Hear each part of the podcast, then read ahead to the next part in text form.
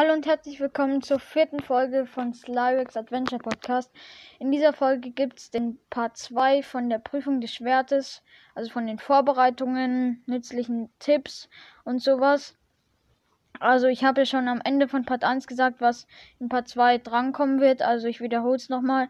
Es gibt noch drei nützliche Tipps, dann noch Master-Modus-Hinweise und noch zwei kleine Hinweise. Also ich habe ja letztes Mal gesagt, Hinweise zum Lösungsweg. Da gibt es aber nur ganz wenige. Also noch zwei kleine, sehr kleine Hinweise. Ähm, ja, dann würde ich, dann ich sagen, wir fangen an mit dem dritten nützlichen Tipp. Also ähm, wenn äh, auf allen, e also auf vielen Ebenen sind ja da auch immer noch Kisten und Fässer, wo Pfeile und Nahrung drin ist. Die solltest du am besten immer zerschlagen, weil dann kriegst du im Pfeile und Essen, wo du dich wieder heilen kannst und so. Aber die Art und des, äh, die Art und Menge des Inhaltes ist sogar äh, hängt manchmal auch ein bisschen vom Glück ab, denn manche Behälter enthalten einfach nur ein Pfeil, mal, äh, oder fünf oder zehn. Also es ist nicht festgelegt, sondern de, da brauchst du einfach, also das hängt vom Glück ein bisschen ab, äh, ob du mehr oder weniger Glück hast. Aber bei Schatzkisten hingegen ist der Inhalt festgelegt. Ähm, am besten solltest du es vermeiden, Kisten und Fässer in Brand zu setzen, weil sonst der Inhalt verbrannt oder geröstet wird. Ähm, am besten hebst du da ähm, demzufolge dann die Kochzutaten immer zur Möglichkeit bis zum Erholungsraum auf, weil da kannst du eben die Mahlzeiten kochen, die, weil die haben dann ein viel besseres Heil, ein viel besseres Heil- oder Stärkungspotenzial, weil geröstet oder so sind sie auch nicht, also heilen sie nicht besonders viel und haben keinen Zusatzeffekt oder so. Und roh ist es ja, also ähm, ist es ja auch, halten sie auch nur ganz wenig. Ähm, ja, da, das solltest du auf jeden Fall machen. Dann zum vierten nützlichen Tipp. Ähm, beim Schneiden von Gras erscheinen weder Gegenstände noch Insekten oder Feen. Und wie gesagt, ich habe ja schon in Part 1 gesagt, dass Monster ihre, nur ihre Waffen hinterlassen und nichts anderes. Und du Feen bekommst du ausschließlich in den Erholungsräumen. Wie üblich solltest du dich da sehr leise und gebückt anschleichen, um sie anzusammeln, weil durch Geräusche, wenn du Geräusche verursacht, wirst du sie verscheuchen. Ähm, und das ist eben blöd, weil wenn du, wenn du da gerade, ähm, wenn du da gerade, also wenn, also sie können dich ja immer wieder beleben. Wenn du stirbst, dann, äh, dann beleben sie dich ja wieder und das ist wirklich sehr, ein sehr guter Effekt. Da kannst du nicht so schnell sterben dann. Ähm, ja, jetzt der letzte Tipp, nämlich man soll, also du solltest bei Kämpfen nicht mit dem Kopf durch die Wand gehen, sondern eher auf Geduld und Cleverness setzen.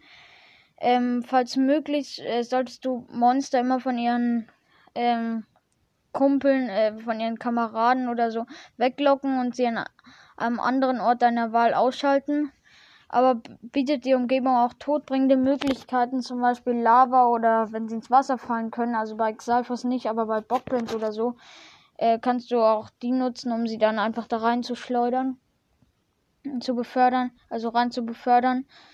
Ähm, ja, das solltest du auch wissen. Dann zum Master-Modus. Ähm, auch bei den Prüfungen gelten da die üblichen Grundregeln für den Master-Modus, aber eben sind alle Feinde sind ein Rang höher als normal, sofern die Gegnerart Ränge hat. Äh, und alle nennenswerten Gegner können verlorene Lebenspunkte einfach regenerieren, deshalb solltest du da schnell und entschlossen vorgehen. Äh, zum Master-Modus übrigens werde ich auch, glaube ich, noch eine Folge machen, wo ich alles Wichtige erkläre. Das wird dann sogar drei oder vier Parts geben, weil es so viel ist. Ähm, ja, aber auf jeden Fall dann noch zum Master-Modus.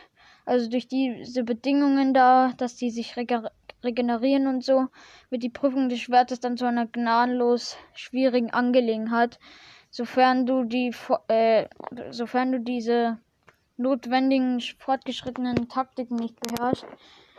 Ähm, im, Zweifel, Im Zweifelsfall könntest du sie äh, sie schon außer, also bevor du die Prüfungen startest, üben, indem du dann einfach Link äh, bei Link alles ablegst, also alle Rüstungsteile und so.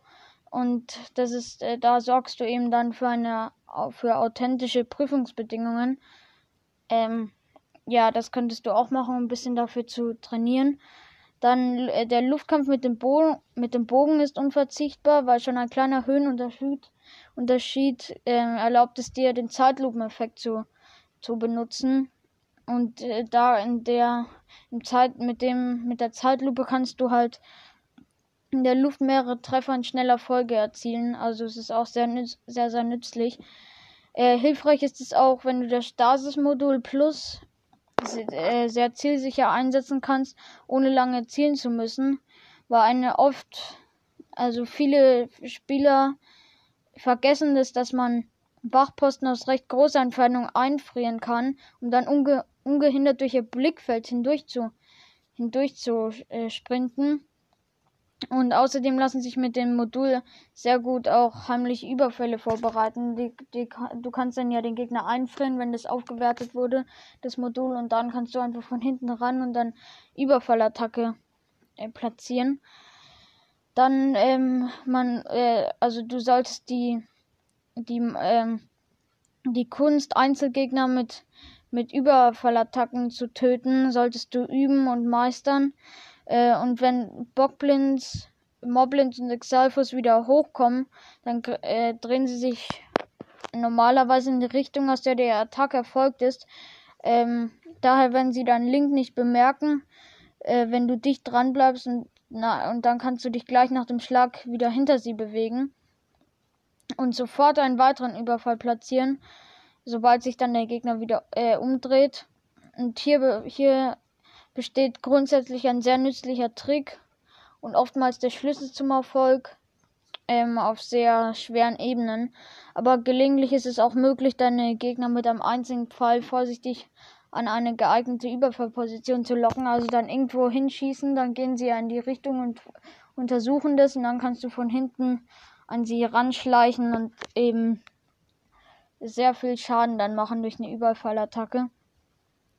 Dann noch ein kurzer Hinweis zur Flucht, denn Flucht stellt in den meisten Arenen eine Option dar und sie ist auf jeden Fall besser als die, also ratsamer als die, eine Auseinandersetzung mit vielen Gegnern gleichzeitig, weil da kannst du ihm schnell fliehen und dann wieder einen neuen Versuch starten.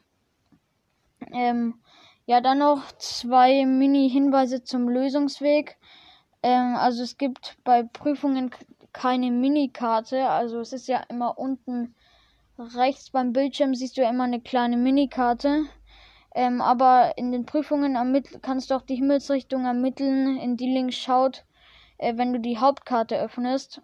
Und in der Regel ist Link auch zu Beginn einer Ebene nach Norden ausgerichtet.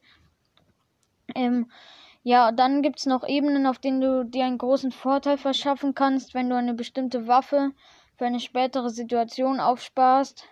Also wenn ich die Folge mit den Ebenen machen soll, kann ich das auch sagen, welche besonders nützlich für den Erfolg sind. Zum Beispiel ein Eisenhammer, also zum Beispiel in der ersten Prüfung bekommst du einen Eisenhammer und eins, zwei, drei und vier Ebenen später ist ein Ivarok und wenn du den halt aufhebst, kannst du den sehr sehr schnell töten, weil ein Ivarok macht der eben sehr sehr viel Schaden. Und das ist halt ratsam, verschiedene Waffen aufzuheben für andere Ebenen. Ja, das soll, also wie gesagt, ich kann das machen. Also wenn ich die, wenn ich, wenn ihr wollt, dass ich diese Folge mit den allen Ebenen mache und so, also da wird es auch wieder verschiedene Parts geben, dann sage ich natürlich auch die Gegenstände, die am nützlichsten sind für den ähm, Triumph. Ähm, ja, dann würde ich sogar sagen, das war's mit Part 2. Also mir ist aufgefallen, der äh, war jetzt sehr viel kürzer als der erste. Also im ersten Part habe ich ja auch noch die Grundlagen kurz gesagt, das ja eigentlich nicht so dazugehört. Also schon, aber ich wollte eher auf die Vorbereitung und die nützlichen Tipps eingehen. Ähm, und die Vorbereitung war, da musste ich eben auch viel sagen. Ähm, äh, ja, und jetzt halt in Part 2 nur halt noch paar nützliche Tipps und die Master-Modus-Hinweise und sowas. Ähm, aber ich hoffe, euch hat die Folge trotzdem gefallen. Das war's jetzt mit der Prüfung des Schwertes. Außer ich soll halt noch die Folgen mit den Ebenen machen. Ähm, noch kurz, ich habe ja auch noch gesagt, dass ich so Folgen mit dem Master-Modus mache. Ähm, das, da gibt es auch noch vieles zu beachten im Master-Modus und Überlebenstipps und so. Das könnte auch ganz interessant sein. Und wie gesagt, es wird auch in ähm, vielen verschiedenen Parts werde ich die Folgen, äh, werde ich die, den Master-Modus aufteilen. Ich weiß noch nicht in wie viele, das muss ich dann noch schauen, aber ja, auf jeden Fall ist das schon in Planung. Äh, ja, dann würde ich sagen, das war's mit der Folge. Ich hoffe, sie hat euch gefallen und ihr seid auch wieder in der nächsten Folge mit dabei. Und dann würde ich sagen, bis dann.